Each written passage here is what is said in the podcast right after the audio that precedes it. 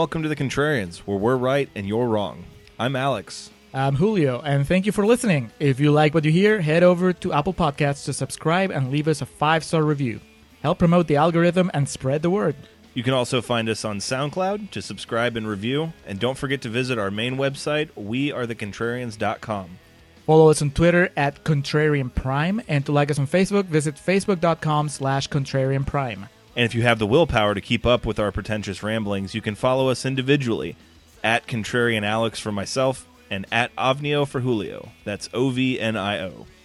Now, time for the podcast.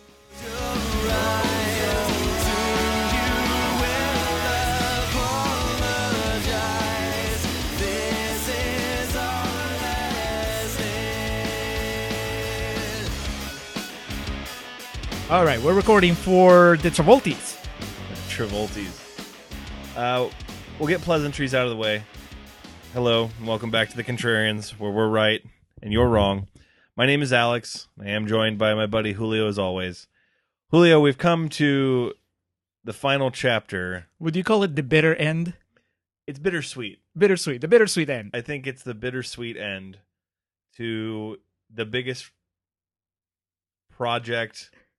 Uh, what's the word I'm thinking of? The biggest, uh, the most encompassing portion of this podcast we've ever done. Yes. In the near four year run of the Contrarians, we've never tackled a monster of this size, and today we reached the conclusion of the summer of Travolta.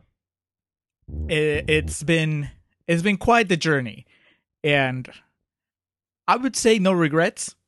No, Not really. I mean, we'll get a little more into just the specifics of how we feel about certain stops in this uh in this journey, but overall, no regrets. No, it's been a, a very fun, scintillating summer. Uh, we've reached record highs and abysmal lows along the way.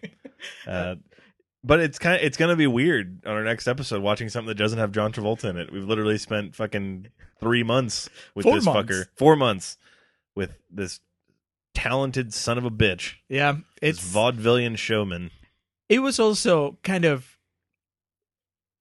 a, a thought that kept occurring to me as as time went by and we kept going through this uh, was one i guess two thoughts one we it was such a good pick for an actor and i'm not Oh, saying yeah. that travolta is the only actor that this would work with i mean We obviously could do like Tom Cruise, Tom Hanks, yeah basically any Meryl Streep. any actor with a good filmography with with a prolific uh uh you know career you probably you you'll find new shades to their work as you know when you watch Freeman. it yeah you watch them back to back and you pick some of the obscure yeah. ones yeah um so but still you know i don't know when i think i said it at some point in one of the episodes when i think john travolta i don't think oh yeah that's the guy we're we're gonna have we're gonna watch 13 movies and each of them is gonna be this you know very very different radically experience. different experience. Yeah. yeah. uh, the other thing is we're so lucky that at least in the span of the summer travolta didn't do anything stupid or horrible that would make it just in poor taste for us to like, keep going with this He didn't pull a Benoit. He didn't murder his wife and child and then kill himself or anything like that. So Thank We're- you, John Travolta. We're glad John Travolta didn't do anything like that during this time. Otherwise, we would have been up shit creek without a paddle trying to do this summer. We'd been, it would have been great if we just didn't acknowledge it and just acted like we were doing the summer of Hanks the whole time. so the next Tom Hanks movie. Um. So yeah, this has been a really interesting thing because we haven't spent so much time. We've done like themes and we've done you know two part episodes with actors, but we haven't spent so much time and effort into one actor. And I think I'll save a lot of my thoughts on John Travolta himself for our closing thoughts on this. Uh, but what we wanted to do today is close out with the Travolties, as we mentioned, but also um, his most recent movie we did. Would that have been Be Cool in 2005? no swordfish right Swordfish No, was no, no. 2002. uh let me look at the list real fast holy shit you might be right be cool yeah Yeah. Which happens to be the last episode we did also in a very bad, depressing movie. Um, but where is he now? Travolta in classic Travolta fashion, as we've covered this along this journey, um, still to this day maintains to hit the high highs and the low lows. Uh, one of the things I did a bit of research on, Julio had recommended, and also, um, aside from a few clips we've watched together, I don't have too much experience with uh, the People versus O.J. Simpson, but I do know that it was a very critically acclaimed role that Travolta played uh, as Robert Shapiro, and I found an article from Variety that was written about this that just kind of wanted to touch on, you know, where he was prior to where he went, and we'll have Julio take over from there. Uh, Travolta plays uh, Simpson defense attorney Robert Shapiro, and it's easy to see why reviews have been mixed.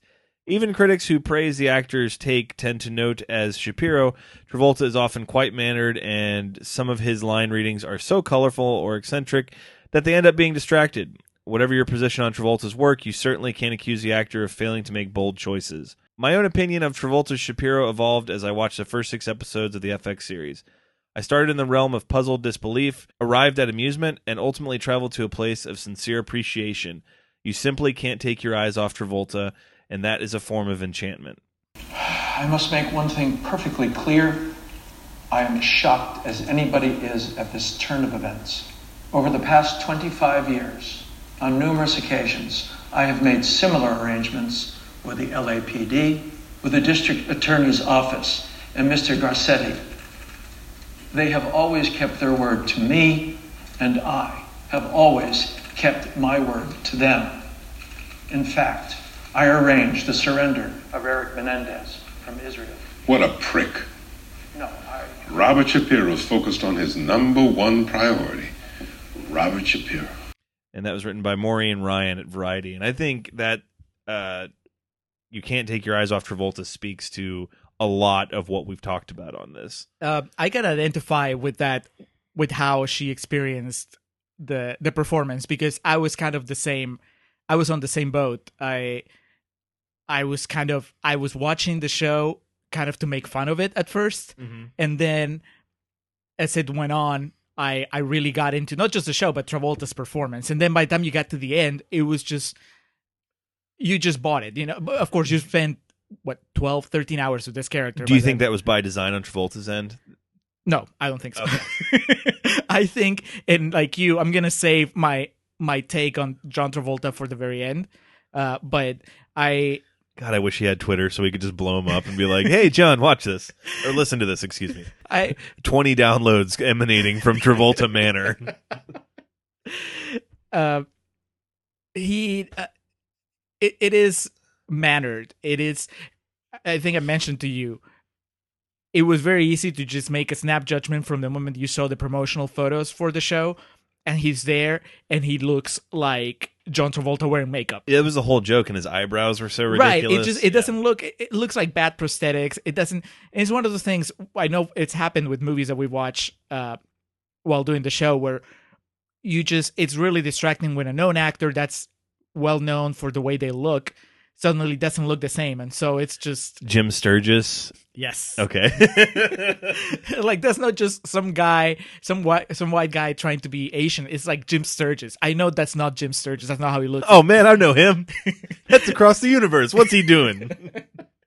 so so that was that was distracting now there is uh, one that the show is good the writing is good so that helps you get into the character get into all the characters in the story helps you overcome the way that Travolta looks and at the time sounds um, I, I looked up clips of the real Bob Shapiro and I, I don't think I don't know I didn't think that he looked or sounded like him at all So, Could have been just Travolta doing his own thing. yeah, but still, you know, because he could have just played it.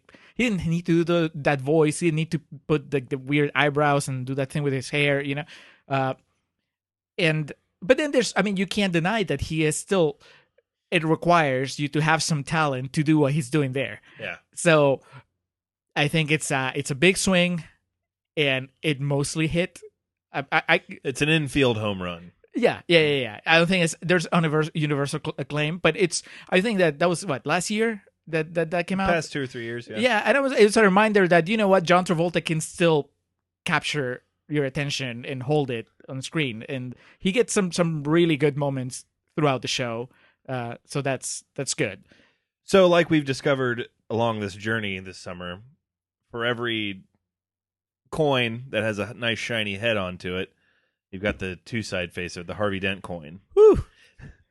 which takes us to what else is where is he now? Oh my god. that is. So- I would feel a lot worse about this if not if Travolta hadn't proven to us that he can just rebound countless times. exactly. Well, it's like he wants to see how many times he can have a comeback. So I have not been so privileged as to see Travolta's most recent film as Julio has. He he went to the only theater in Austin that was showing it. Let me tell you something. New York is the greatest city in the world. My city. I was a kid in these streets, and I made it to the top. I made my bones doing a piece of work for Don Carlo Gambino. Like that, I became a made man. Dad, I'm thinking maybe take a year off. Why you want to hang out with me? Do you know what you're doing to this family? I will build something that nobody can destroy. Salute. Paul Castellano was a fish in the desert. I never respected Paul. You killed the boss's boss. You will bring down hellfire. There is no choice. I will say I quite admired and gave a golf clap to the marketing campaign behind this movie. Julio was Gotti as bad as the critics say. In a word, Alex. Yes.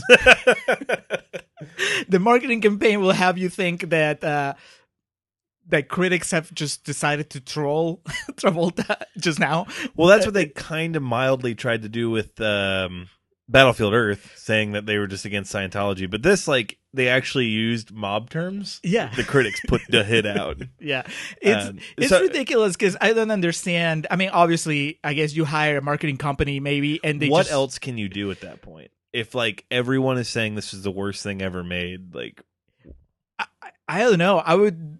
Here's a problem. I, at least in my opinion, if you come that aggressively, then I expect even more.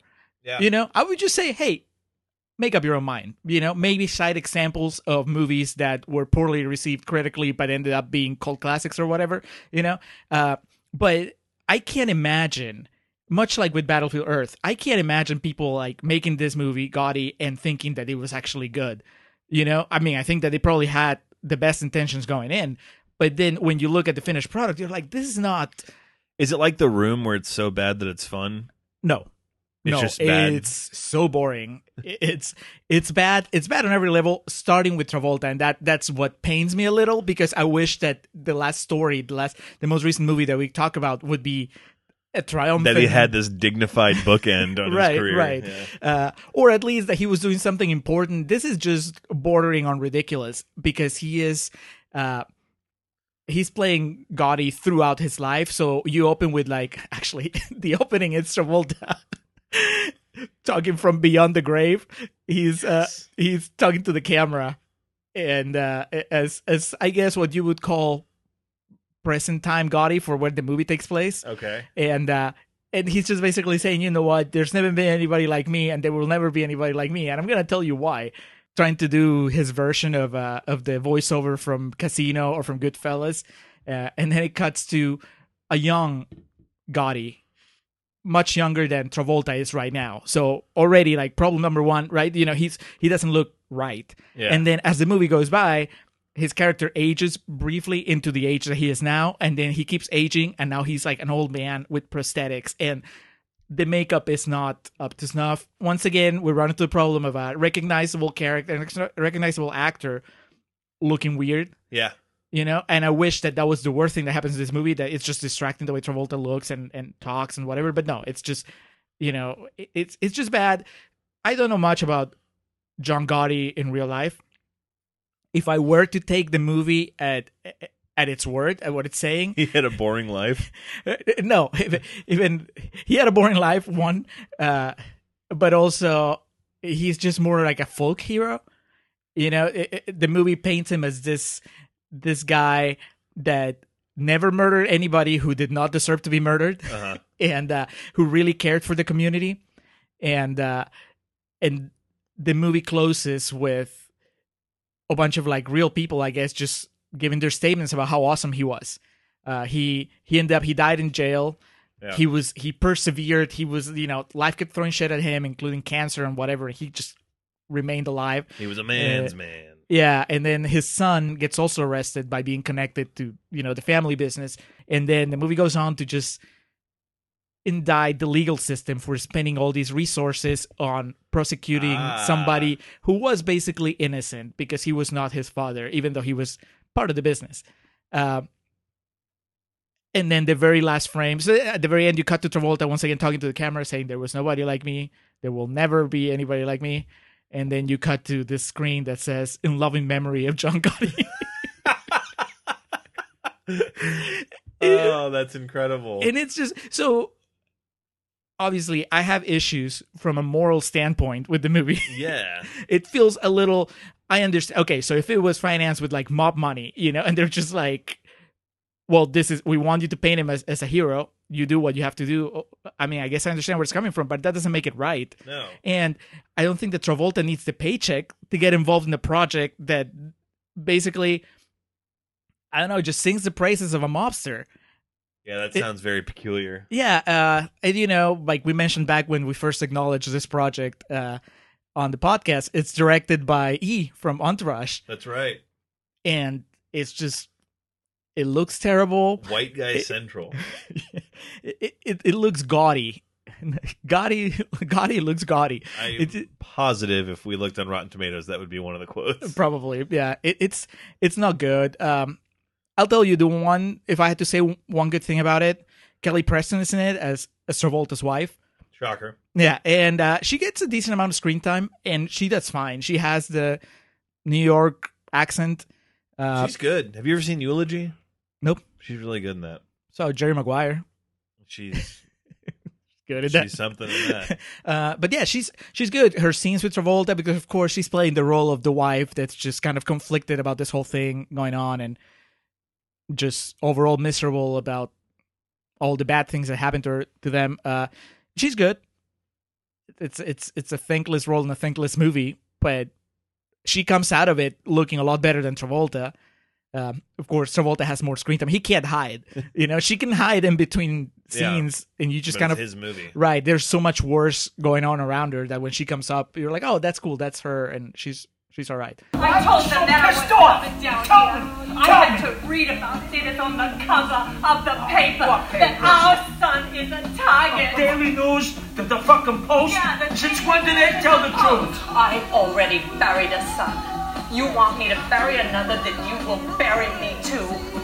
You slaughtered me in our own bed. You promised that you would not bring him into that world. What world are you talking about? Tell me the world you're talking about. But overall, just bad. And I don't know. I think you have to have some balls. I guess they had nothing to lose to Yeah. launch that campaign because this is not a movie that deserves that sort of bravado where you're just like, you know what, fuck you. I know I made a good movie or I know I made at least a decent movie. Mm-hmm. It's just bad. It's That's definitely. I think you put it best into words. There was really no other option. we got to do something crazy. go big or go home. Go big or go Once home. again, Yeah. big swing. But uh, did you tell me that uh, that Travolta or some of these people, or whatever, were saying that this was just like Oscar caliber? It was supposed to be his big comeback. Like they thought it was going to be his big like. See, that's just sad. There is no way. I mean, he's he has to know. You know, he has to have watched the movie by now, and he has to know that this is just. From what I read, yeah, they thought it was going to be like Pulp Fiction, like his big comeback. Oh my god, that's just depressing. well, let's not end this on a sad note. Let's get to the the meat and potatoes. The what's causing all this, Nate, as they would say. We're here to dole out some Travolties. I wish we just had awards with like John Travolta's head from Grease on it, just a Danny Zuko head. oh man, a Travolta bobblehead. I'm sure you can find it somewhere. and oh my god like uh so we have several categories uh we're not going to run them down beforehand and then we have our fun bonus categories Yeah, did you see? I, I posted my empty ballot. you did you did yeah, so Yeah. Our faithful twitter followers will know what's coming uh we've got our standard awards in the bonus categories uh we will officially rank the top five travolta penises and the travolta taco bell menu uh, I didn't even recall the Travolta Taco Bell connection until Julio pointed out to me in the episode for Swordfish. So, all right, let's start. Um, we'll start with the most memorable, most forgettable. So we've got two awards to dole out here: the most memorable movie of the summer of Travolta and the most forgettable movie of the summer of Travolta. How did you take this? Because I took it as like a very personal movie Yes. that I will forget as soon as we're done with the Summer of Travolta versus movie that I will remember now that I probably wouldn't have remembered or wouldn't have thought of before doing this. Yes, and I also incorporated into it the personal experience of us watching it Right. during this. Yeah, yeah, yes. yeah. Okay, cool. So I'll start with my most forgettable movie of the summer of Travolta, and that is Phenomenon. If you have listened to the summer of Travolta thus far, you guys know that I had a passionate disdain for basic, and because of that, I will remember it. Swordfish, we talked about at great length in Real Talk on that episode. It's really just vanilla nature. It's Right. just kind of there, but there's some hilarious shit in that yes. uh the blowy hacking scene and then the writer of it just really having a true disdain for women and apparently Halle Berry's agent did too just get in there Get some money. and the Travolta sex doll um phenomenon is just like it's a movie we watched literally every time I think about it all I uh or when I think about it I should say all I can think of is the Phil Collins song Not Phil Collins. Phil Collins Eric Clapton shit Even was that, it even that is forgettable. it was a mid '90s uh, movie, and wasn't that the same year as Tarzan, where Phil Collins had the the hit? probably. Anyway, it's just a movie that's there, and I I literally thinking about it right now don't remember much outside of uh, Robert Duvall having to have an ass double. And John Travolta, it's a goddamn mistake. Don't say that. You don't know what it was. You know what it is, Nate. You don't know what it was. Don't say that. But tell us. It's a goddamn mistake, is what it is. Sexy haircut. I always I'm not gonna defend phenomenon, but but I will say I I I've gone to that to the clip of the sexy haircut a couple times in my life just to like make fun of something. Yeah, I I'll look up the clip and send it to someone uh, in just in the sense of ridiculous sexual scenes. Yeah. I I I can't take it seriously, so that makes it a little that's fair. you know, just the whole idea, and I think I mentioned it during the episode of, oh, he had superpowers because he had brain cancer. That's, you know, it's a talking point. it's a conversation starter. So Julio, what was dubbed your most forgettable movie of the summer, Travolta? Not just a movie that I will forget as soon as we're done with this, but a movie that if I don't forget it, I'm gonna do my best to forget. Uh, look who's talking too. Ah, $177 a week. It's not my main job. You seem to spend most of your time doing Ma, just knock it off. You just heard him say it's not his main job. Will you cut him some slack? Well, since I've been married, I haven't had an opportunity to fly. I mean, at the rate I'm going, I'll never work for an airline. At this rate, there are a lot of things you won't be doing. Oh, unlike your son Stuart, who, who's like got a plethora of opportunities, a regular genius. There's one thing I remember from that movie, and and the really good Travolta scene exactly. that I tried to somehow shoehorn into this, but I couldn't figure out how. Uh, everything else, I I've already forgotten mostly. I mean, okay, Rosie, I guess you know we we had Rosie, Roseanne, Roseanne. yeah, I was gonna say Rosie O'Donnell. League of Our Own, No, what's her name in the League the of Their Own. what's it? What's her name in the movie? Ruby. I don't remember. I, thought it was Rose. Kirstie, Alley, it was something. Yeah, Kirstie Alley was still hot. Yes, but I mean, I can go. I can go watch her in something else, and you know, it's, Yeah. it'll be a, a lot better. It's. I just. I mean, It's talk bad. about you know. I said that's like another forty-eight hours, kind of bad. Mm-hmm. Where talented people wasted on a sequel that's just trying to squeeze money. Disclaimer: We do not put 48 hours and Look Who's Talking one on the same pedestal. But as far as like shitty sequels that are just trying to milk their audience, Soulless cash grabs. yep. But hey, I called Paul Schaefer out correctly. So, uh, most memorable movie of the summer of Travolta. Uh, parentheses, I put Grease in there because we watched it with your fiance and now wife. Uh, and that was fun. Me and her like giving you shit about not liking it, and then for you in the end to come back and be like, "Yeah, you know, music's catchy. It's not that bad." Uh, most memorable movie just coming from this experience is Blowout. We neither of us had seen Blowout, and uh, I was mad when it was over that I hadn't seen it yet because it was so fucking good. And it's definitely the like I literally that week or the week after went out and got the Criterion. I mean, the sale was going on, so I had to. But um, definitely out of all of them, that was the one that will stick with me the most as far as what we did covering this. Uh, I'm on the same page. We're ready, dude. We're like two categories in, and we're already overlapping. Uh, yeah, Blowout was just uh, uh, a blind spot that needed to be addressed. So it was great that it was addressed during the summer of Travolta, and it was it was just as good as I'd been led to believe. Absolutely. So, and that ending is amazing. So that's a lot of it has to do with the ending. I think. Yeah. If they dropped the ball, the ending, I probably would be able to shrug it off more easily. But this is just yeah, It's a good scream. good. yes, good highlight. Now That's a scream. More, more, more on the screen. I don't want to distort it. Come on, bring it up, bring it up. We'll, we'll All right, I'll give you a little bit more the next time. That's wonderful. What do you think the rest of the next? Well, uh, okay, uh, we bring uh, on the beginning. You know, on the footsteps. It's a good scream. It's good scream. All right, so we're moving on to the supporting actor actress category. We'll start with worst supporting Travolta actor or actress. Uh, there's a tie for this. Bruce Willis and Roseanne Barr and Look Who's Talking Too. Do I- you- okay, you don't remember Roseanne's name in the movie. Do you remember Bruce Willis's? Mikey. Mikey, right? Yeah. Okay, yeah. Hey, Mikey, gotta go to the bathroom. Whatever. yeah, the fuck. the pee Yeah. Um, I understand it's only voice acting, but it's the laziest. Like, it's so bad. Like we talked about in the episode. I guess they just told the kids, or they just let the kids ramble on, and then tried to sync up like the Yeah. actors' voices to it. Neither of them could have given a shit. And oh god, that movie's like skin crawlingly bad. We, we've done movies in this that were two and a half hours long. Pulp Fiction's two forty seven, two forty five, something like that. And uh Look Who's Talking Too is eighty minutes, like eighty three minutes. And God, it drags and it's like i mean out, out of those 87 minutes or whatever how much of that is just kid centric scenes Exactly. which are the worst because if it was i can watch 87 minutes of travolta and kirstie alley just kind of like slumming it and it would be still somewhat entertaining but the kids are there constantly Mikey, this is your sister, Julie. Hiya, Julie. Welcome to the outside. I'm your big brother, Mikey.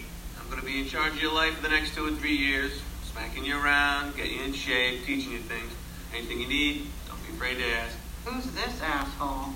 No, no. Say no more. Of course you're tired after all that traveling, especially that long trip down the birth canal. Stop. You're killing me. I can hear the disdain and disenchantment in Bruce Willis's tone. Like I can see him being mad that he has to do something like that. With Roseanne Barr, I can hear the laziness and like the inflection of happiness of like I'm getting paid to do this shit. It's so bad, and that's like that is. It's almost unforgivable that they somehow figured out how to get Travolta for 30 seconds of that movie because that movie does not deserve that Elvis dance sequence that oh no does it doesn't it's, it's- but yeah it, it, this was like one of the first awards i could fill out easily i was just like done um i'm hoping you're not going to say sonny from grease if it makes you feel better, my runner up was uh, Roseanne Barr from Look Who's Okay. Talking Too. But yes, uh, I even looked up his name Michael Tucci, oh you fuckface Sonny from Grease. I I don't get it, man. I don't get how he ends up with the hottest girl in the in the cast, but also I don't get why you think it's he's he's funny. he's fucking hilarious He's not. He is the worst of the Let's worst. go get a slice of pizza Aren't you supposed to be in homeroom right now? I was just going for a walk. You were just dawdling, weren't you? Yes, ma'am. That is no way to start a new semester, Mr. LaTierri. Fanno oh, tutta puttana. Perhaps a session of banging erasers after school would put you on the right track. Yes, ma'am. Are you just going to stand there all day? Uh, no, ma'am. I mean, yes, ma'am. I mean, I'm well, just, which um... is it, yes or no? No, ma'am. Good, then move. Yes, ma'am. This god bless you actually looked up his name show some respect. I don't think he was trying to be i bad. mean we take the travolties seriously Yeah, well, also, I mean, you you talk about laziness. It- he, this is not a lazy performance. It's just a performance that's just like nails on a chalkboard. This dude in his mid thirties, Eh, acting like being generous yes, acting like like he's a teenager and just being really Italian. even to the point where he like murmurs italian like profanities under his breath yeah, that's oh, dude, it's eh, he looks so greasy and He does. Well, everyone in that movie does. Yeah. They were filming that. That's one of the things. I think we talked about briefly in the episode. Like no fans or air conditioning, and everyone's just like sweating profusely the whole time because Some, pe- some people can handle it better than others. the budget was so low. All right, so you know, other side of the coin, we got the best Travolta supporting actor or actress. Uh, my honorable mention here was the one-two punch combo of Nick Cage and Gina Gershon in Face Off, because Nick Cage, I mean, I felt we needed to pay some respects to the man. Uh, Face Off is awesome. He's great in it. It's that movie is a perfect assimilation of Travolta being Travolta and Nick Cage being Nick Cage, but still somehow figuring out a way to be awesome. right. And Gina Gershon, I mean, god damn, late '90s, mid '90s Gina Gershon, one of the hottest women ever. Put all that aside, she's really excellent in that role she has. in She she gets she gets a really poignant moment by the end. You know when she dies, not knowing what's really going on. Yeah, and I think my point with her is at that point in time, and truthfully, you could even make the argument today, she's utilized just as a look at me role. Right. A lot of her casting is that, which is fine. You can pull it. I mean, Channing Tatum's the same way. It works both ways. Um, but for like an, a high octane action movie, she actually gets to deliver some good lines and is really she gets to kick ass. Yeah, exactly. that's- And then God bless her, made that weird decision to open mouth kiss her brother, and it's still one of the most talked about things from that movie. So that one two punch I gave it to. Uh, I had to do some deep digging because I felt there were so many strong candidates. In Oh this. yeah, definitely. it would be way too cliche to say Samuel Jackson from Pulp Fiction. That's how I felt too. Yeah. even though it's possible. So I was looking for someone who had a head and shoulders above the rest performance in a movie that we covered that may have not necessarily had any interactions with Travolta directly, but raised the stock of the film that they were in by their performance. And that was Mr. Corny Collins, James Marsden, Hairspray. Nice white kids who like to lead the way. And once a month we have our Negro Day. And I'm the man who gets it spinning round. Mr. Corny Collins with the latest, greatest Baltimore sounds. Afternoon drop every Looking back at all we covered, yeah, he has. I think that was the thing. He, I don't think he has any interaction with John Travolta in that. I think yeah, not directly. They're on the same set, I guess, by the end. But but he was one of the only actors or characters throughout this whole thing that I could point to and say that movie would have not as been as good if he wasn't in it. And he probably has 20 minutes of screen time in that, if that. But goddamn, he's so good in that. He's so funny. Uh, I was re-listening to some of the soundtracks of the movies we did when I was putting this together, and the you can't stop the beat like when the shit falls down and you just hear him in the background. Live television ladies and gentlemen there's nothing like it. Like he, he's so good. So yeah my travolta for best supporting actor goes to james marsden and hairspray. See, I went the other way. In order to help me call so many of the candidates, I was like, I'm gonna restrict myself to people that actually support Travolta. okay and and so so somebody like James Marsden or you know 90% of the cast of Hairspray would be out of the running already because they don't interact with Edna directly no right christopher walken in pulp fiction none, none no. Walken in Pulp Fiction but technically you know and I consider him for Hairspray Oh, yeah, yeah, because yeah. you know they're married They And interacted. they, they have they have good chemistry uh but no and I did have Nick Cage as my honorable mention um I I talked myself out of it, out of out of giving it to him because I'm like, is he really supporting Travolta or is Travolta supporting him? They're really like top build, both of them. I think you know. Yeah. So I'll I'll use that that's as one of those excuse. movies that like yeah you can say there's two leads in it. right. Yeah. yeah, yeah, And then I really wanted to give it to Forest Whitaker just because you know he's being He was a good sport. he was a good sport. I mean, two times, uh, as far as I know, with Travolta, and both of them are movies that one is terrible and the other one is your most forgettable movie. so, uh, but no, I ended up going with somebody that I actually that I love in the movie, and I think much like with James Marsden, like you said, the movie wouldn't be the same if they'd cast someone else.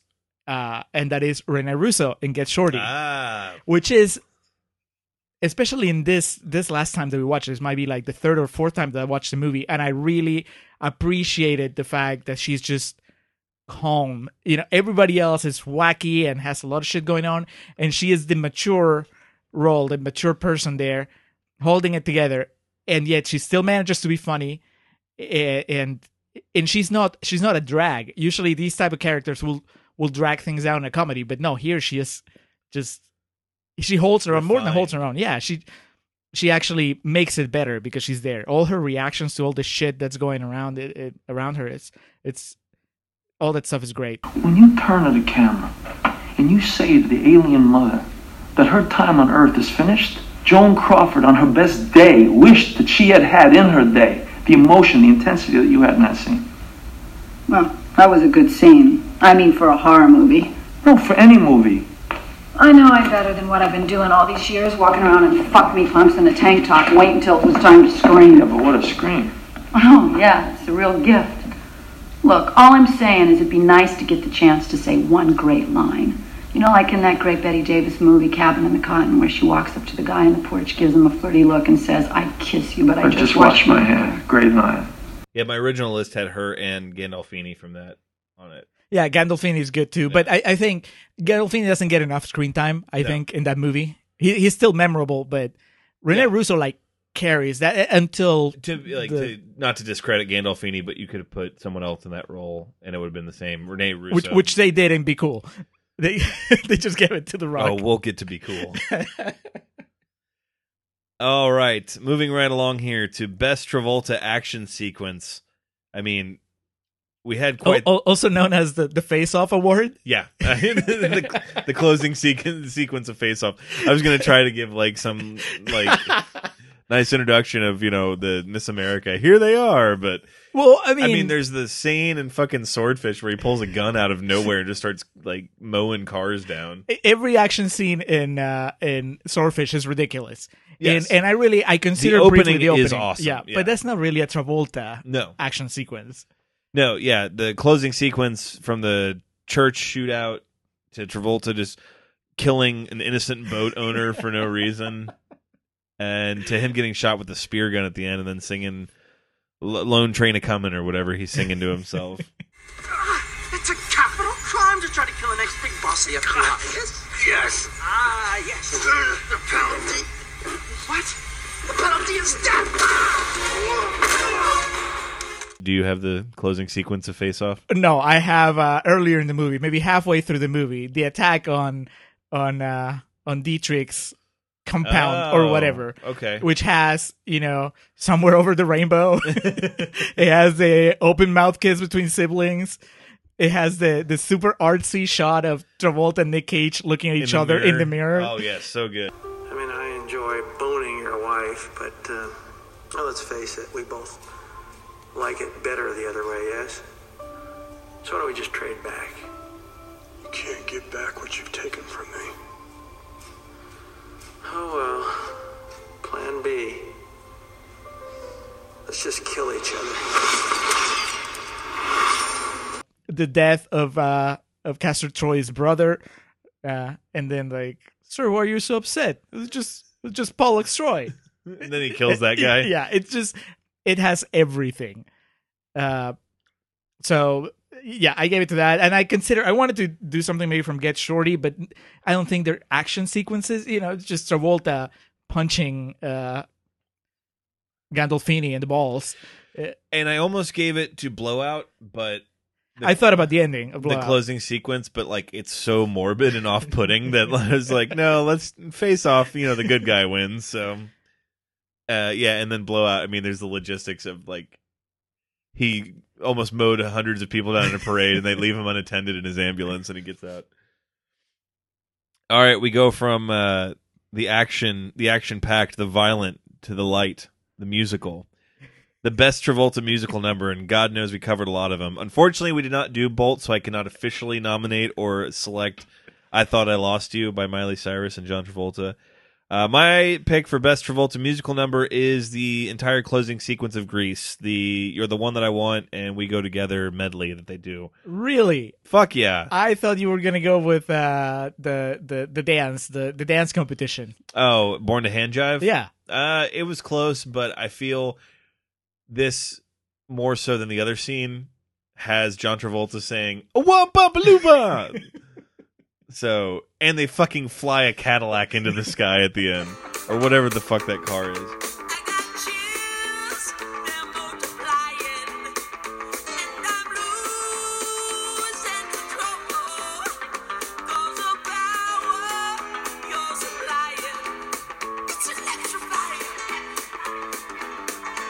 I mean, that summarizes that movie. And I also told you I I marked so hard for that because so much of it is just long static shots and just thinking of how much choreography and how fucking good everyone is in that. Travolta's dancing and I guess that that sequence does have that extra that we love. yes, the guy in the green shirt. the green shirt Yeah. extra uh, with the pompadour.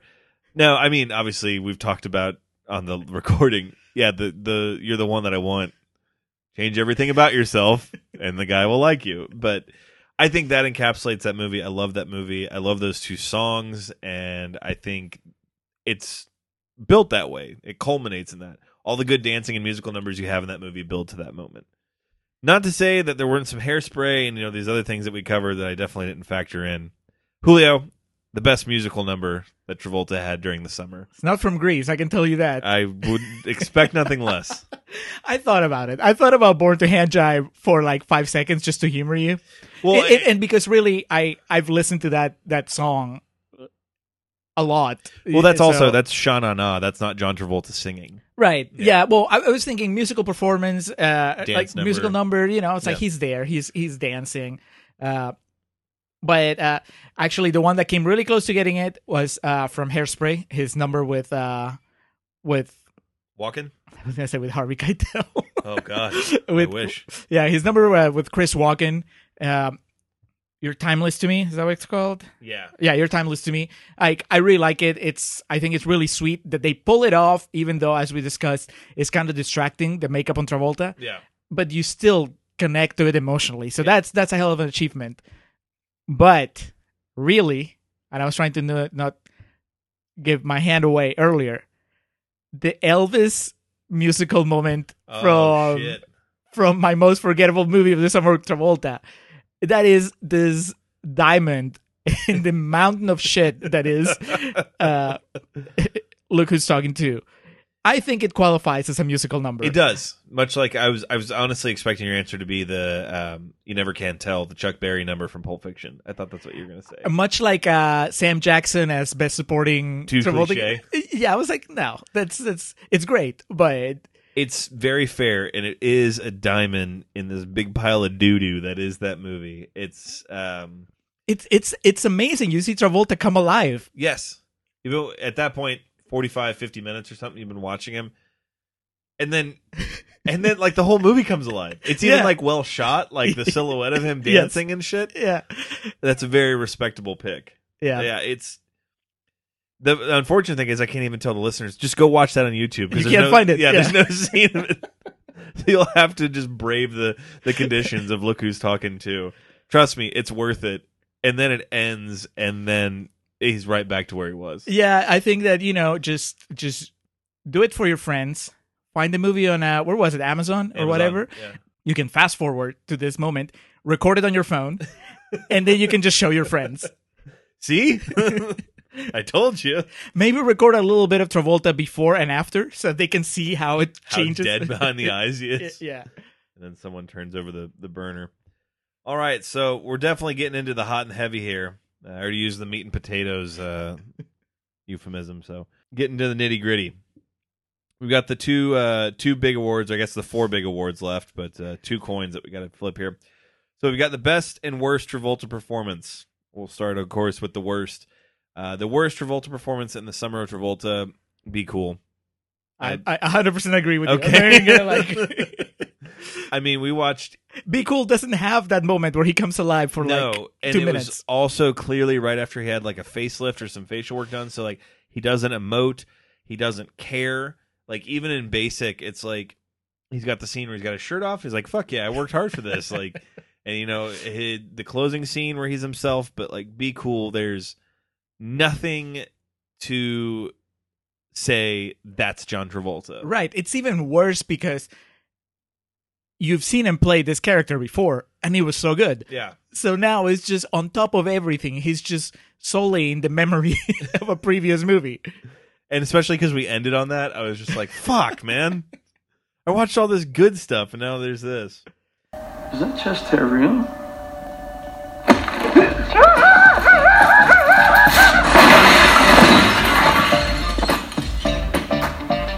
Roman, look at me. The next time you send someone over to kill me, make sure I'm home. Have a nice day. So yours the same pick? Oh yeah, yeah. Chili Palmer in parentheses. Be cool. Be cool. So of course leads us to best Travolta performance. You know, as I talked about getting away from the cliches and not wanting to play into that, it'd be too obvious. I just in no right mind could not say Pulp Fiction. Same.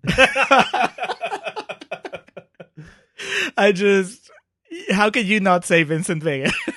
it's everything. Uh, as much as I love Saturday Night Fever, as much as I love Grease, as much as I loved Blowout, I considered Blowout. but still, this is this all-time actor at his. Mo- it's not desperate, but at his most hungry, and also most polished. Yeah, he's he's so vulnerable. When I was thinking about this, that was the main thing that I kept coming back to, like him blowing the kiss. That was like, and that's not. That's not. That, it's not like that moment encompasses Vincent Vega, but I think it encompasses like the spirit of the performance. Yes, you know, it's like he's a mobster. He he kills people. He's a badass. He's a great dancer. But then also, you know, by the time that you get to the end of his little chapter, Yeah. it was like he's a guy. and it's just it's so perfect. It's this perfect storm that you do not get ever. so that it happened. This great actor who's hungry, willing to put in the performance. This writer who writes this role specifically for him. This movie that's kind of out there, and it's just this once in a lifetime performance that I honestly I agree with Tarantino couldn't have been done by anybody else but John Travolta, which is weird because he was in that the doldrums at that point in time. But like I said when we were recording it, the Mia Wallace Vincent Vega segment of that movie is possibly to me one of the most perfect pieces of film ever put together. And I was talking about the other day when he's she's ODN and he's talking to Eric Stoltz and he just drops her on the lawn. Do you know whose wife this is? I will be forced to tell Mr. Wallace that you refuse to help her. I, I think that's something else that after this 13 movie mini marathon, I even appreciate that performance more than I did before we started. Somehow didn't think it was possible. Yeah, yeah. But yeah, it's just because I've seen him do so much, so many different things, and then to find out that well, this was just it's not that oh Travolta was playing a version of himself. No, No. no, he was he was playing a character, and he just you know, it's even more talented than what I thought before. that was part of my thing with as much as I love Saturday Night Fever, it was between that and Pulp Fiction. But Saturday Night Fever, if there was an award for the most Travolta Travolta, it's definitely Saturday Night Fever, so I couldn't give it there. But that's exactly right because all the good we've talked about throughout this whole journey, he put that all together for that. Right. The dancing, the overacting, you know, the facial expressions, all that. And I mean, when you think of Pulp Fiction, which is one of the most popular and um like I said on the episode, one of the most parodied and quoted movies of all time in as far as it comes to pop culture. And that's a big statement and to say that when you think of that movie, 95% of people are going to say they think of John Travolta. I think that's really an indication of his power in that movie.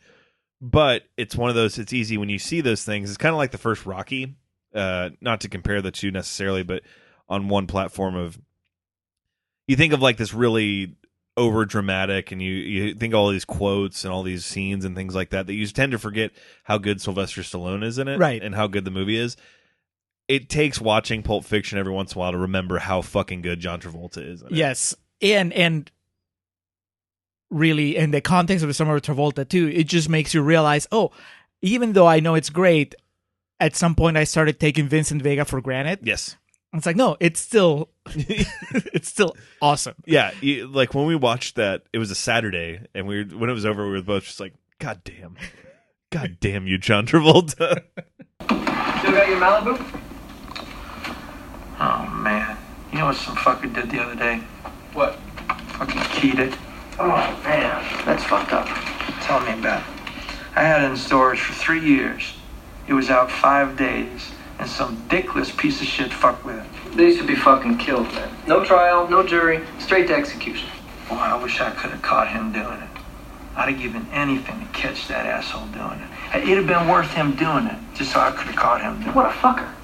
What's more chicken shit than fucking with a man's automobile? I mean, don't fuck with another man's vehicle. You don't do it. It's just against the rules. Thank you.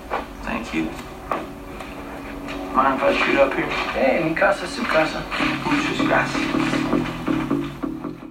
So we uh, cleared the deck with those. We both had the same picks. Okay, now it's where it gets interesting. This is definitely where it gets interesting. So we have our bottom three and top three movies from the summer of Travolta. I'll start with the bottom three, counting down from three, so third worst to worst. Right. Battlefield Earth, Be Cool, and Basic. I know some people may be surprised that we both just don't have Battlefield Earth as default, but let me explain.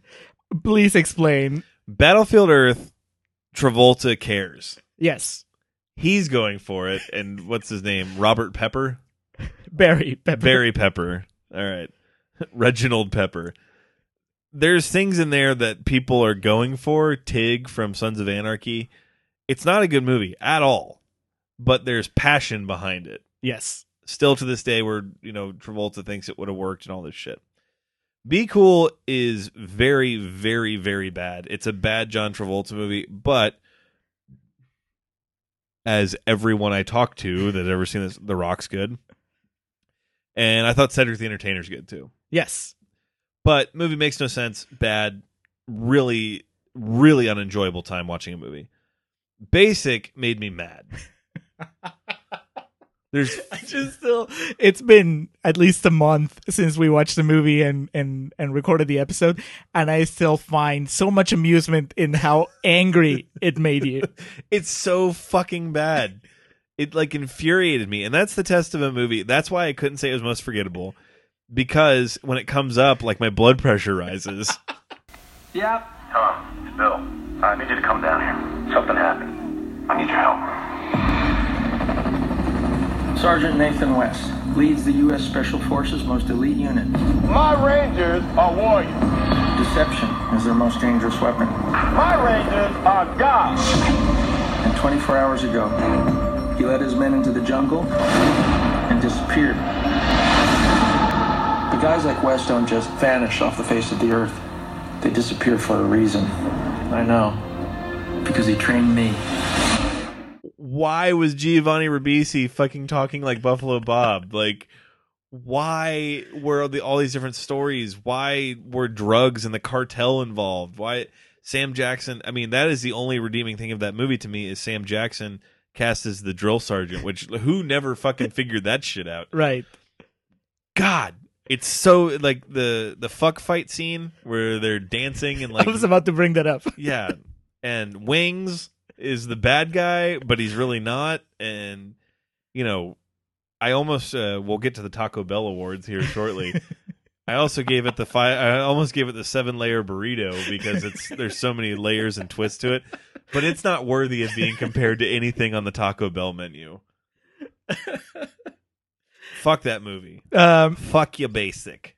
You know, I I agree with everything you said, but it's not in my bottom three. Good God. Well, I know. Okay, I know. Look who's talking too will be there. yeah. The, the I think just to close the book on basic, sort of. Uh, I think in my case, it for some reason it doesn't make me angry. I just to me it's just bad. I mean, you're talking about the room. I think this is like on that level of entertainment where it's bad, but it's kind of like entertaining how how bad it is. How these are talented talented people doing something that I just I can't believe that they did that, but they're going for it. So I guess that's the difference with Be Cool, right? Be Cool. Yeah. Travolta is just being lazy, and here I think I see Travolta like having fun. He's legitimately having fun. He he gets to play uh, Tom Cruise in A Few Good Men. I think I made that comparison. And You did. And I forgot to mention another thing I hold against Be Cool is uh, "Crying" by Aerosmith. It was Oh, my yeah. favorite Aerosmith song. and Ruined. They fucking butcher it in that movie. Once again, we talked a lot about Christina about Be Cool and didn't mention Christina Milian until just now. Talk about forgettable. Oh, I mean, it, that would be a problem if there wasn't fucking eighty million people in that movie. So um, let's hear it, Julio. okay. So, uh, once, just like you, from uh, from bad to really really bad. Uh, Two words. Yeah, the aforementioned "Be Cool" Okay. would be my my third bad, followed by Battlefield Earth, and then look who's talking too. Oh, okay. Okay. It, I didn't know it was gonna make the the top dog. Fuck that movie, dude. That's just like even with the Travolta, with the Travolta coming alive, three minutes or so, it's still it's just so bad. Out of all the movies we did, it's the one that I don't know how you would get me to watch it again. All right, I think I'm gonna try it. Yeah, yeah, it's. Oh, I gotta be honest with myself here. I'm a failure as a big brother. I mean, look at her. And I'm going, I'm going, I'm kidding myself. I try and teach her how to crawl, and she's bouncing around like a cocker spaniel. That's me with basic, but goddamn, dude, look who's talking's not even an hour and a half.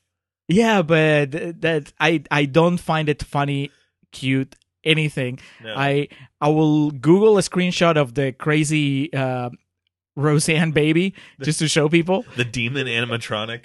and, I'll wait until one of our listeners does what I suggested and records the Elvis. That was the thing. number. Yeah, I couldn't even use that because we have an audio podcast, obviously. So I think we used Mel Brooks. Give me that pee Like yes. Uh, so it's really bad. yeah, I, I'm just not everything else. You know, I'll even watch Battlefield Earth again with somebody who hasn't seen it. I mean, it's So I guess here's the thing. I didn't feel bad for Travolta in Basic. Did you feel bad for Travolta and Look Who's Talking Too? I I don't know that I felt bad. Here's I think part of it is that you know what happens after. You know, you know Yeah. Pulp Fiction is in his future. So it's just like, oh, it's an example of where he was. If it, it, maybe it even makes you feel good for him that he was able to get out of there. Come back from such right. from the muck. I, I I did feel the despair. I mean, watching that that performance, watching that movie, I could I could feel that man, that's that's a really like bad place to be as an actor. I, But I vividly remember watching the first Meet the Parents with uh, Family Christmas or something, and I remember my mom going, "Oh, it was like right when it came out. Oh, poor Robert De Niro." that's the good one. Is it? They get worse as they go. Oh. Yeah. Yeah. Meet the Parents, I mean, I haven't rewatched it since I think the first time, but it was all right. I've seen the sequels and they're just diminishing returns doesn't doesn't do it justice. but then uh, Bob De Niro had his Pulp Fiction and Silver Linings Playbook, so Yeah. it all worked out. He had Uh, the dance scene with Jennifer Lawrence. Uh, but yeah, as far as the other two, I mean, Battlefield Earth, exactly what you said. At least they're going for it, and it's just kind of even more mind blowing. I think just uh, it's just like what the fuck, right? Uh, and then Be Cool has its moments. They don't save the movie. They don't come even close to saving the movie. But Cedric's speech, The Rock, I am cool. yeah, Yeah. the trailer, I guess. Harvey Keitel randomly. as a as a as a trivia answer Yes. somewhere down the line. Exactly. I think that bummed me out more than anything. It's like it was this and Pulp Fiction. Continuing on with the Travolties here, we're going to go to the bonus awards before we get to the the final category, the best picture of the summer of Travolta. So these were recommended by Julio. Uh, the, these first two, excuse me. Throughout the summer of Travolta, we had the Travolta penises, the mini penises of Travolta, and what what movies mean what penis. So we'll be counting down the top five Travolta penises, and also the Travolta Taco Bell menu. Basically, what you're getting when you order something. Quite possibly the classiest segment we've ever done here in the Contrarians. And we'll kickstart it off with the hottest Travolta and hottest Thurman award. Yes. So the hottest Uma Thurman award, which I hope we're in agreement on this. Oh, we'll see. I, I Uh, wasn't sure. Well, she has an Aerosmith tattoo and uh, be cool, so I'm going to go with Pulp Fiction. Yummy. You think I can have a sip of that? My guest. I gotta know what a five dollar shake tastes like. You can use my straw. I don't have cooties. Yeah, but maybe I do. Cooties I can handle. Really? Oh, dude, she's so sexy in that movie. I agree, but she's but super eccentric and like kind of kooky, and the hair really is really attractive. a little too hipstery for me. I mean, yeah, she looked like that was a really cool exotic look at the time. Now she just looks like any girl in Austin.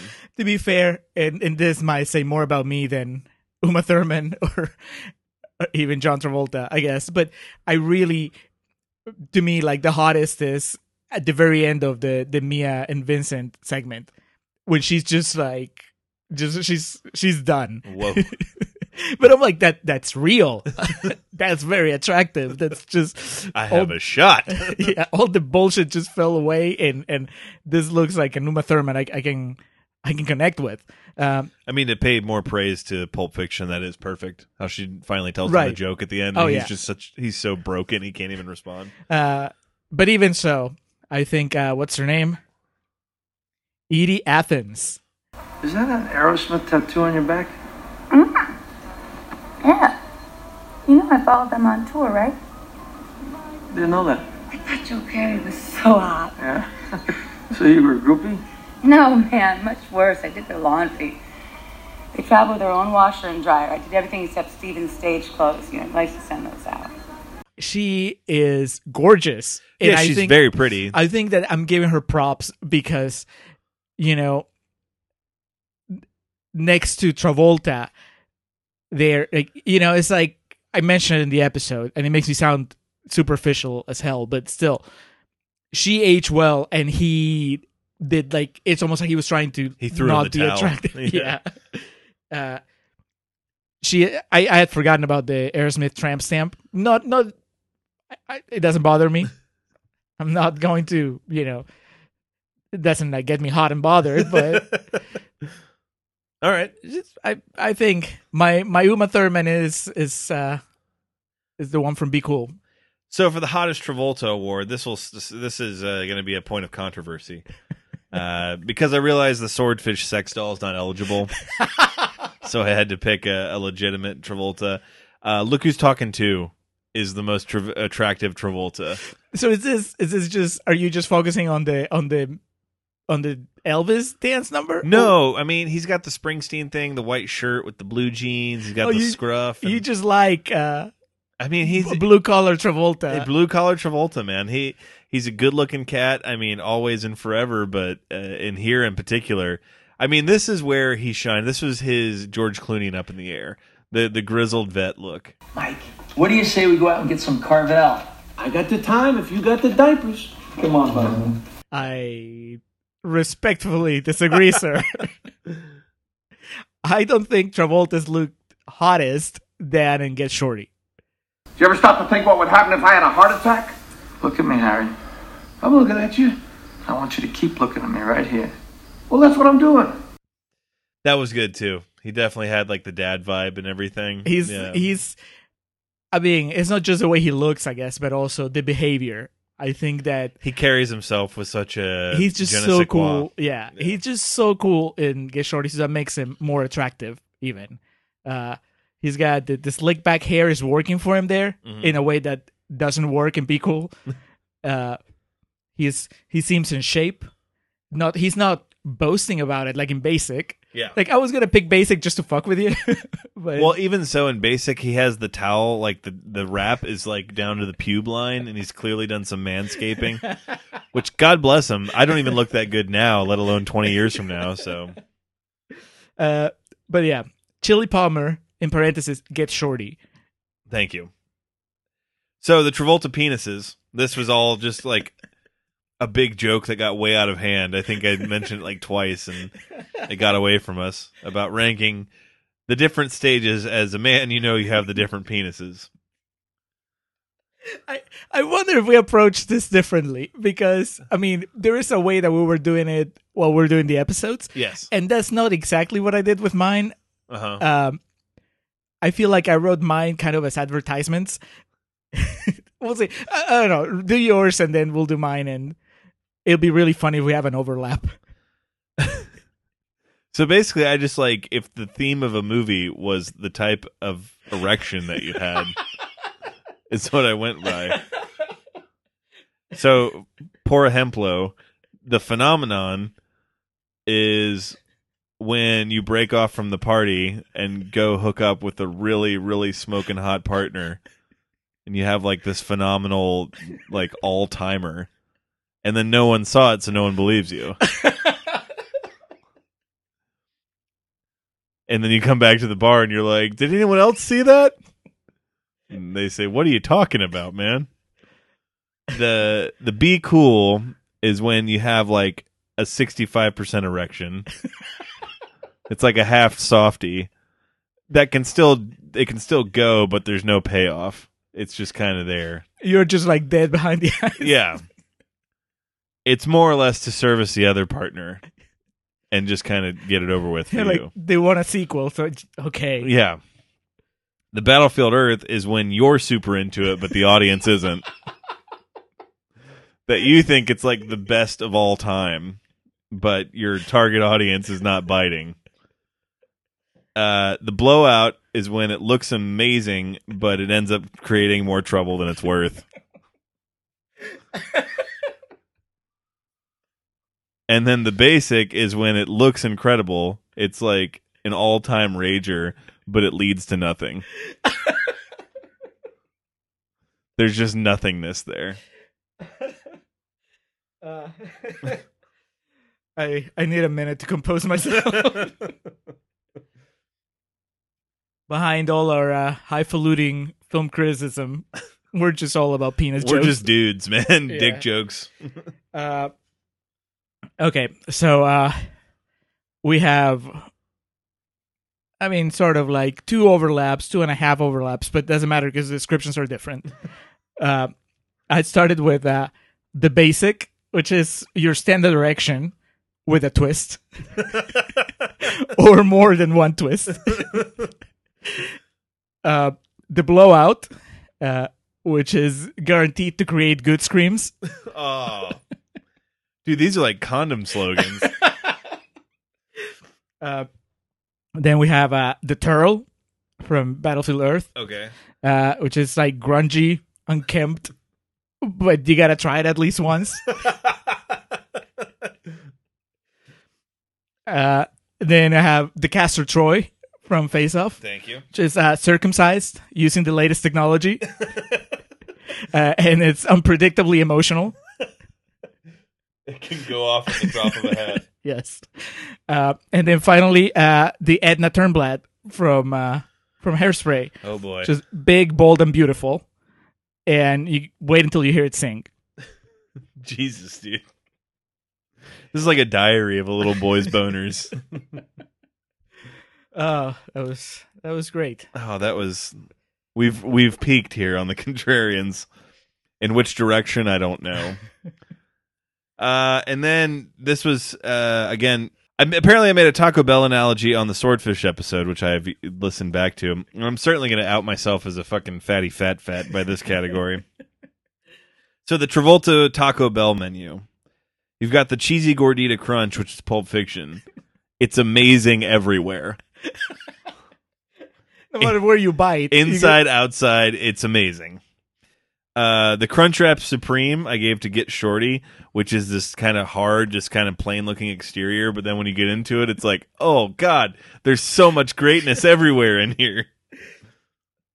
The beefy five layer burrito which is hairspray which again like it just looks like a visual feast and once you're done with it you're just filled with warmth and happiness. Uh, the nachos BellGrande go to Saturday Night Fever. Looks great, tastes great, and then you're just left hating yourself. and the Baja Blast, which of course goes to Swordfish.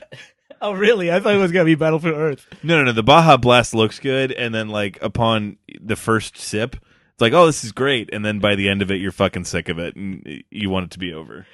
You're like, fuck Hugh Jackman. uh, I think that's a good comparison. The first sip of a Baja Blast is the opening action scene from fucking Swordfish. you rub your hands, you sit back, put in your cup holder. Here we go, have a good baby. yep. Um, Oh, she's good, isn't she? all right. Uh, my my Travolta Taco Bell menu. Uh, the nacho fries, BellGrande. Ooh. Uh, they're face off.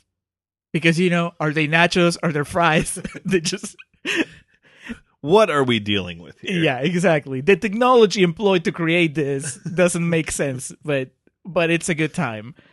Um, the uh, the fiery Doritos Locos Tacos, My God. swordfish, Ooh. because that's like that, that's like a crazy ass movie, and that's a crazy ass like item. Uh, maybe if you're into spicy stuff, you know you'll enjoy it more, but I'm not. That's not my thing. It is. It's it's like the most America type shit. Which Swordfish. Yeah. let's let's kill those terrorists by stealing money from our own government. is that a woman? Get naked.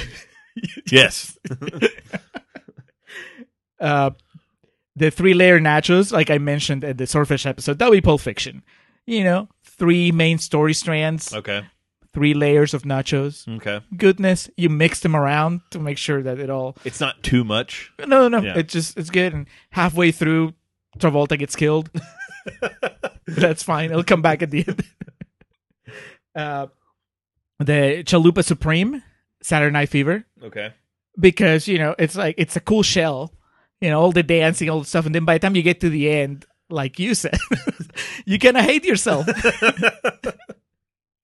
it get it gets ugly at the end. Yes.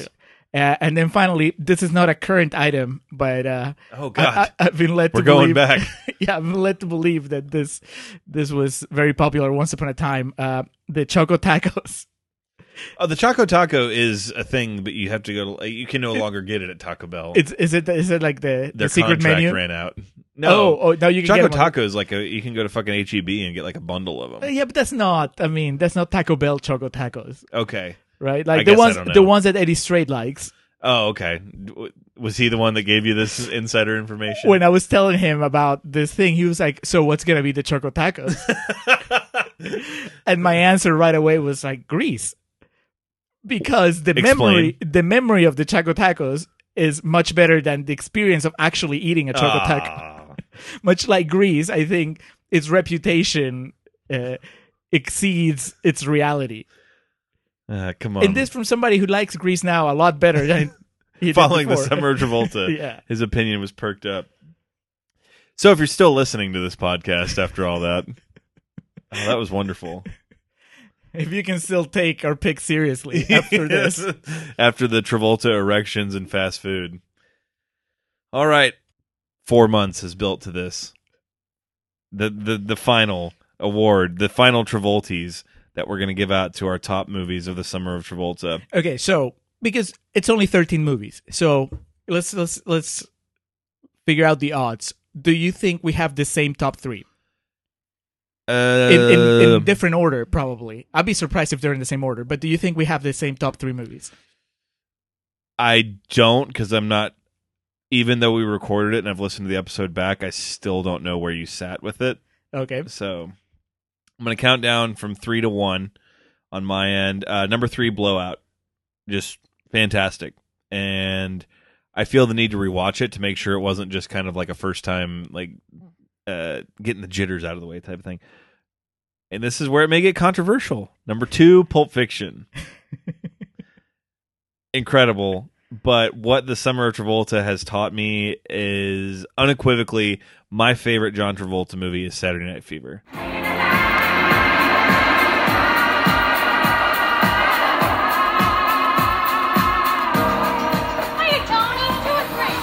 Two, two, give me two. Let's go.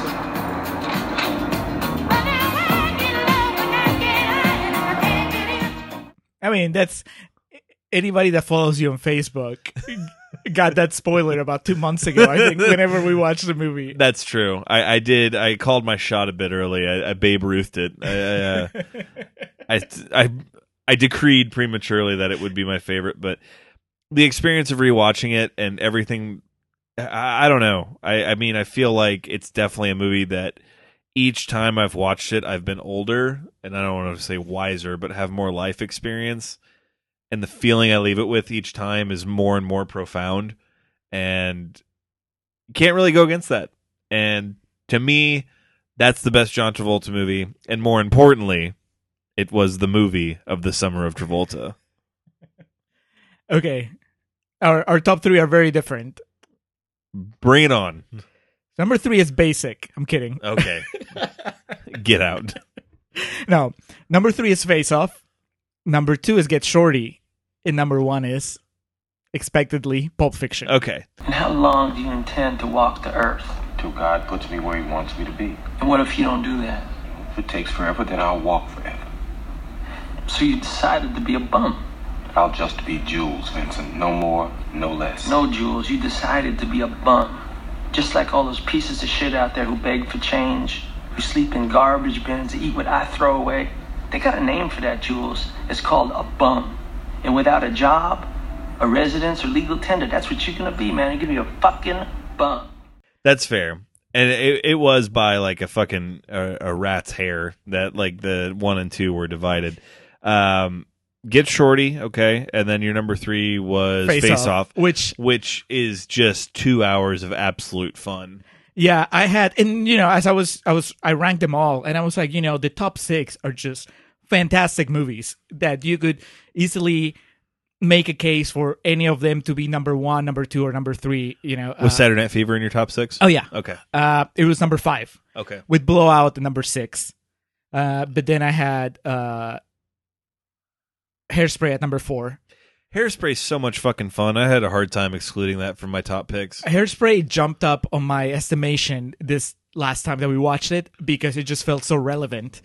And I was like, on top of being fun, it's like topical. Yeah. 60 years ago. yes. So, uh, so that it was really close, but then I, I ended up going with Face Off because I'll watch that movie anytime. It's just it'll if it's playing on TV, I'll just sit down and watch it. fucking John Travolta beating the shit out of Hyde. I mean, what more could you ask for? Hot Gina Gershon, uh, an Nick action Cage. scene and crazy Nick Cage action scene set to fucking somewhere over the rainbow. uh, Terrence Not- Howard, not- Tears, and then Pulp Fiction just reigns supreme. I mean, Get Shorty is just fantastic. It's but- excellent. But Danny I can't. DeVito's great. Yeah, everybody. You know, I just I love that movie so Cadillac much. Vans. Yeah, But Pulp Fiction to me, it's just it's yes, it's a cliche, but it's just it's in a category all its own. Yeah. Not just in terms of Travolta, but like film in general. It's it's something. I think Saturday Night Fever again. My whole picking it is basically with how it processes with me, and uh, how it resounds. But Pulp Fiction, man, goddamn, what a movie! It's, I, I that, that it was so difficult. Like literally, my whole day was like, God, do I like Saturday Night Fever or Pulp Fiction more? But that kind of brings us to the closing here in terms of John Travolta. We spent this summer with the man, this crazy ass fucking uh, Scientologist. he had no idea, but but we did it. this is all for you, Johnny boy. So I guess this is the closing thoughts, our our final thoughts on John Travolta, which it's kind of a weird thing. We, you know, we we joke a lot, and a lot of it's jesting, but it's a dude that is a bit of a socially awkward guy. I feel, um, despite his verbose nature, and especially over the past few years, that whole tragedy with his son passing and everything. Um, I'm not really sure if that's influenced his work one way or the other, but to me, his legacy is one of he was the last or one of the last of his kind. Sing, dance, act. He was a Bing Crosby, like he was, you know, Clark Gable. There aren't, there's not really anyone today that can do what he did, and much from his generation either. And just in general, white guys can't dance like that, man. he his he deserves all the cliches that are about him. Yes. All the oh my god, and that was like my thing with Saturday Night Fever. That's the most Travolta Travolta there's ever been. But he is an exceptional talent, and I think his personality and personal life, uh, unfortunately, to some extent, have overshadowed how talented of a guy he was, and you know, potentially still is. It could just be the products he or the projects I- he chooses. I believe so. I don't think that you can just you don't stop being talented. I don't think, And especially not that talented. right? That that kind of thing. I think that. I mean, we were just saying at the very beginning, people versus O.J. Simpson, his performance there, you kind of have to give it time, but eventually, it shines through the prosthetics and the the weird choices. At the end, he still he can play a character and do it great. Uh, speaking of him being humble, I mean, obviously, neither of us knows John Travolta in person. No. but I was surprised. You haven't. The Get Shorty episode hasn't dropped yet as as we record this, so you haven't listened to it yet. But I was telling you that I put his uh, acceptance speech from when he won the Golden Globe for Get Shorty, and he comes across as just very humble. He's very. He's nothing at all like the Travolta on screen. Yeah. It's not like, oh my god, I want the Golden Globe. He's just He's kind walking of, up the stage. This place is a fucking dump. you guys made a goddamn mistake. it's a shithole. Uh, no, he's just very thankful and very just even mild mannered. he makes a joke toward the end, and it's still just kind of like you know, but it's not over the top. Yeah. Uh, with that in mind, though, I feel like lately, now that we've, I have a better understanding of his filmography. I feel that while he's always gone big, he's always taken big swings, gone for like big bold choices. I do feel like maybe he's gone the Johnny Depp route in later years, where Johnny Depp, um, as will be illustrated in our next episode, he can play normal human beings. Yeah. But these days, when you think of Johnny Depp, you're like Captain Jack, Captain Jack. Tim Burton movies. Yeah, he's just playing, you know, big characters. And I feel like there's a lot of that in Travolta's career these days. Um, just looking at the last two things, you know, the things that we were talking about at the beginning of the episode. When you look at Gotti, when you look at, at even the way he played Bob Shapiro in in OJ, you know, it's about the makeup and the and changing the voices and the big choices. And maybe it would be cool to see him just go back to like blowout Vincent Vega, that kind of performance where it was just it was just him. Yeah, okay, so he's wearing like a wig in Pulp Fiction, but it's still you feel like that's a human being. You don't feel like Yeah. that's Travolta wearing a mask. You know, and that sometimes works. I even like, okay, hairspray. You know, we like hairspray, we like his performance there, but that's him wearing a fat suit pretending to be a woman. That's you know, that's like big John Travolta. And I want I miss the smaller John Travolta that we've seen repeatedly uh throughout the summer of Travolta. So I don't see why he can't go back to it. I mean, I I, I think this is just his choice, right? Yeah. I mean, you could you could give me an indie drama starring Travolta next year, and I'll go watch it and hope that that's just him really bearing it all. Um, so, I mean, the talent is there, obviously.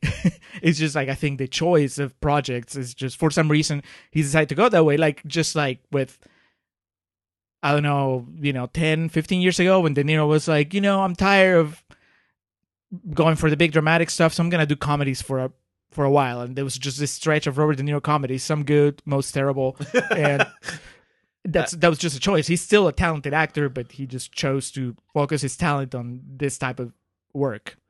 I think that's an apt comparison because obviously Robert De Niro is someone that people mention as one of the all-time actors. Um, but to be fair, Robert De Niro couldn't dance and he couldn't sing. So my question comes to that about in like closing and like retrospective on this. I think it's not unfair to definitely consider Travolta one of the all-time greats, just his ability, like in his prime. Um, and even still, he could still do all that shit. I'm sure if he wanted to. I don't know about dancing because he's a bit older, but like we we don't have anybody like that anymore. We really we don't have actors like that. I understand it's a different school now and a different like uh different train of thought, but Travolta really was one of the last of his kind in terms of like he was a a vaudevillian showman. He had he had it all. Oh, you know, Christina Milian was supposed to pick up the Take- torch, take the throne? yeah, and then that. And no, I I mentioned it in the episode.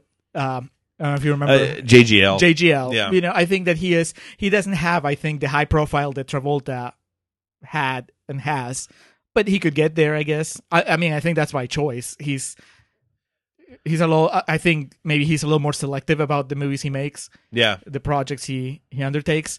Uh, and if you've listened to this podcast for a while, you've heard me talk about her a lot. But I think Rachel Bloom has that talent where she can act, she can dance, she can sing. Mhm. Um, she's funny. She has Anne charisma. Hathaway.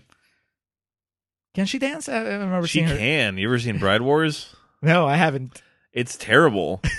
but there's uh she has a dance scene in that where I mean it's meant to be like suggestive dancing, but at the same time it's like, okay, that girl clearly knows what she's doing.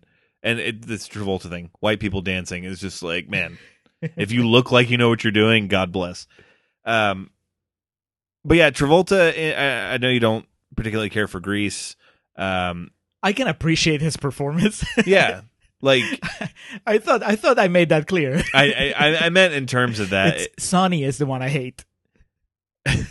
Fuck you. Let's hear for the toilet paper.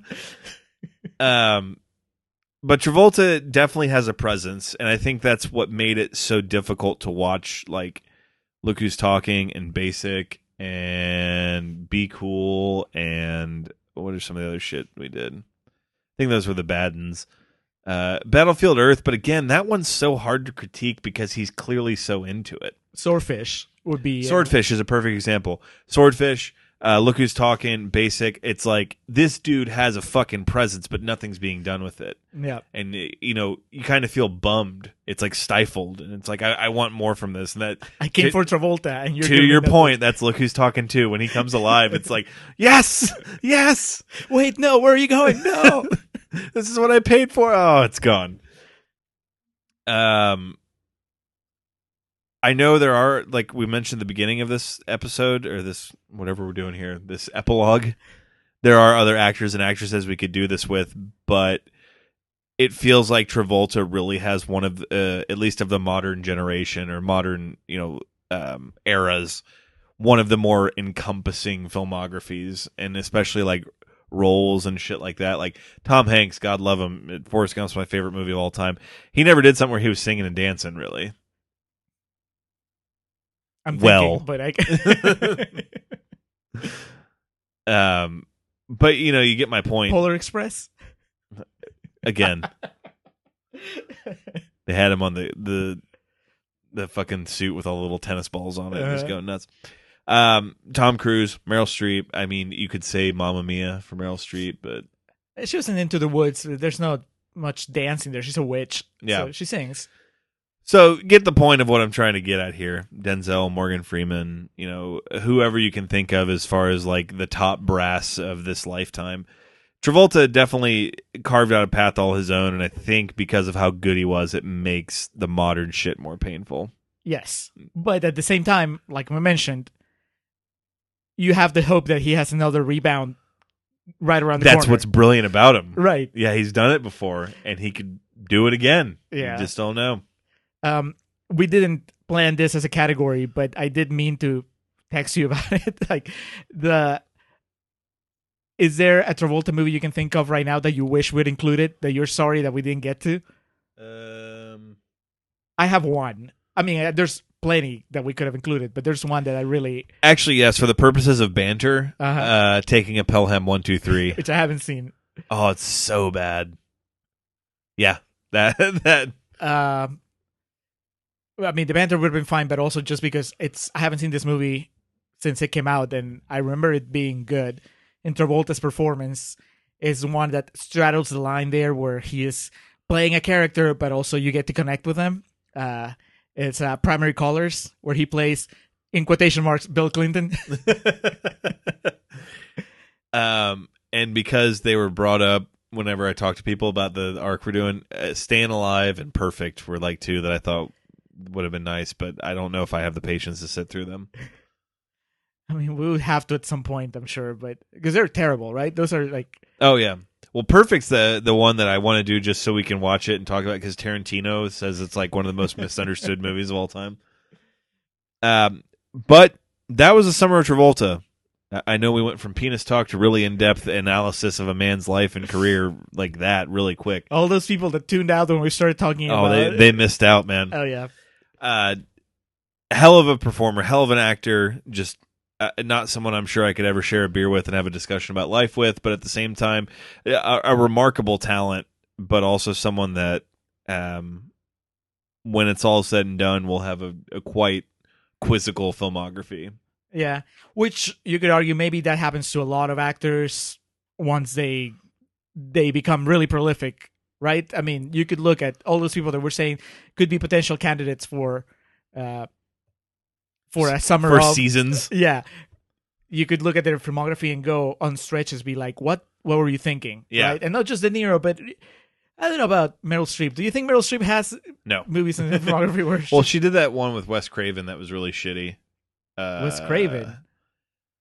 Fuck, it wasn't uh, uh, Music of the Heart or something like that. Nah, no idea. Okay. Well, it was Wes Craven wanted to make this drama and he agreed to do Scream 3 with whatever film studio that was. I want to say Dimension Uh-huh. if they would finance like this drama that he wanted to make with Meryl Streep.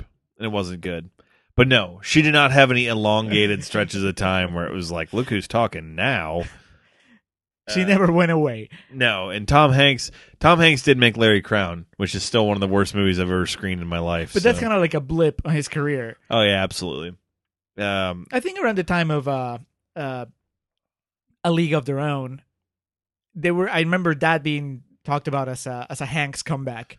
So I imagine the movies before that maybe were kind of because yeah, in '89 he did Bachelor Party, which is definitely a cult classic. It is. Uh, all right, closing down here, winding down. No plugs. This is uh all its own. This this is its own. It, it this is its own venture. yeah. We wouldn't want to take away from The prestige, the the honor of the Taco Bell menu of John Travolta movies. the spotlight stays on Travolta until we stop recording. So during this summer, have we watched anything that's worse than Christmas with the Cranks? I know I asked Watch you your after- fucking tongue. I asked you after every bad movie.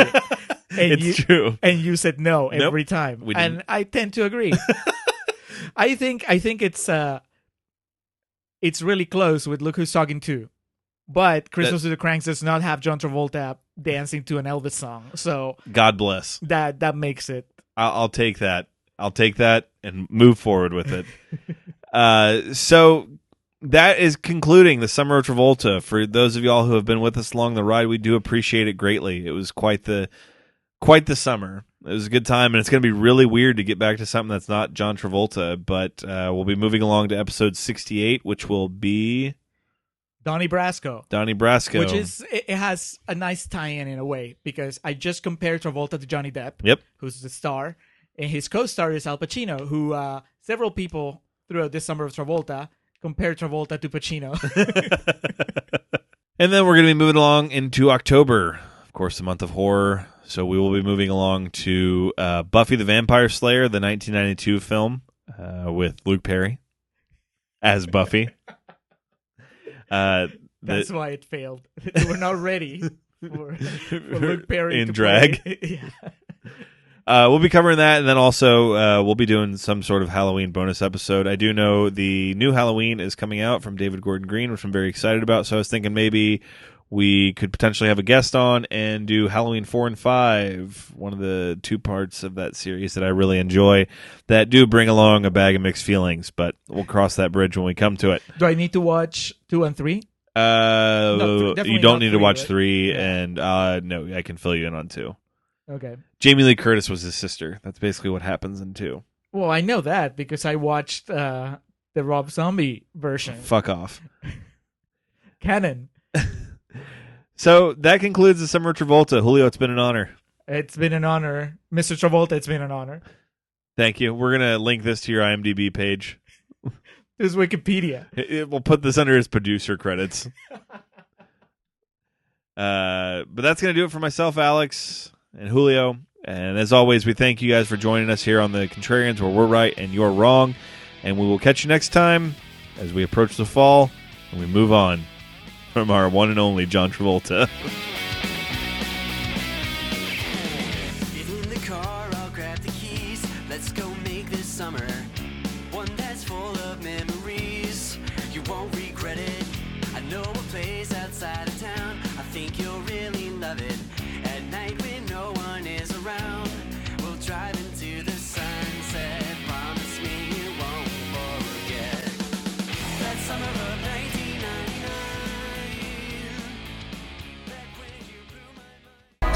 damn, it's a pretty fucking good milkshake. Told you. I don't know if it's worth five dollars, but it's pretty fucking good.